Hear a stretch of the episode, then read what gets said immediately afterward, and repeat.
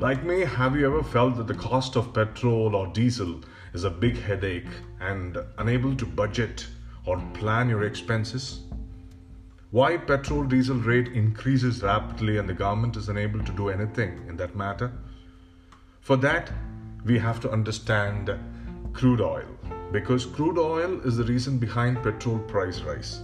Crude oil is a naturally occurring product, unrefined. It is, it is not pure in its form. It's unrefined petroleum product. When refined, we get diesel, petrol, any petroleum product for that matter, even kerosene. So oil reserves in the world as of two thousand sixteen, we have about forty-seven years usage worth of oil if the consumption rate is at current level.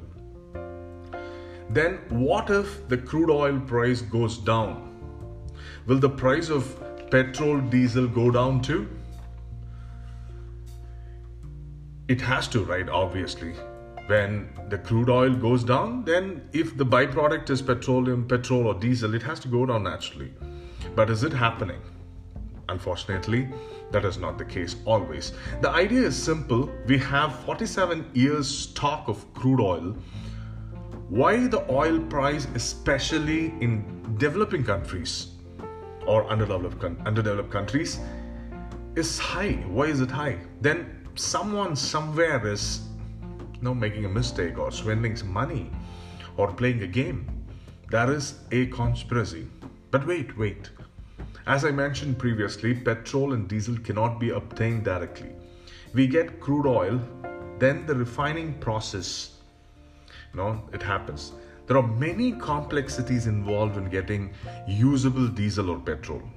Diesel is easier to refine compared to petrol, and that is the mere reason diesel is cheaper than petrol.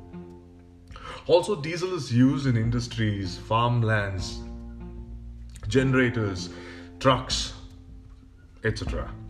But petrol is used majorly in personal vehicles. If I remember right, uh, once there was an instance wherein uh, diesel price was went higher than petrol. If I'm not wrong, it happened in Delhi.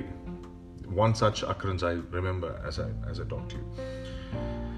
So, as I was telling you, petrol is majorly used in personal vehicles, not on extensive commercial activities um, like diesel. So for diesel, no, tax is not much. So government wants to have it in a subsidized pricing.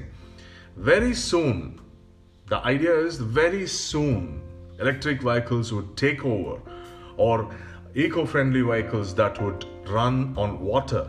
Water converted into electrical power. We already see news that a car that runs in water, literally, uh, in Osaka, Japan. The vehicle is designed to propel in any kind of water, be it river, river water, rain water, or sea water. It is an electric-powered car, which it runs in Hyd- hydrogen hydrogen dioxide. The process would take out take out the hydrogen from the water and releases electrons and generates electric electric power. So for electric cars, we need charging stations. But for this type of cars, all you need is water. A bottle of water, one liter of water probably. You would drive the car for one hour, reaching the speed of eighty kilometers an hour. So that's it. I'll see you soon.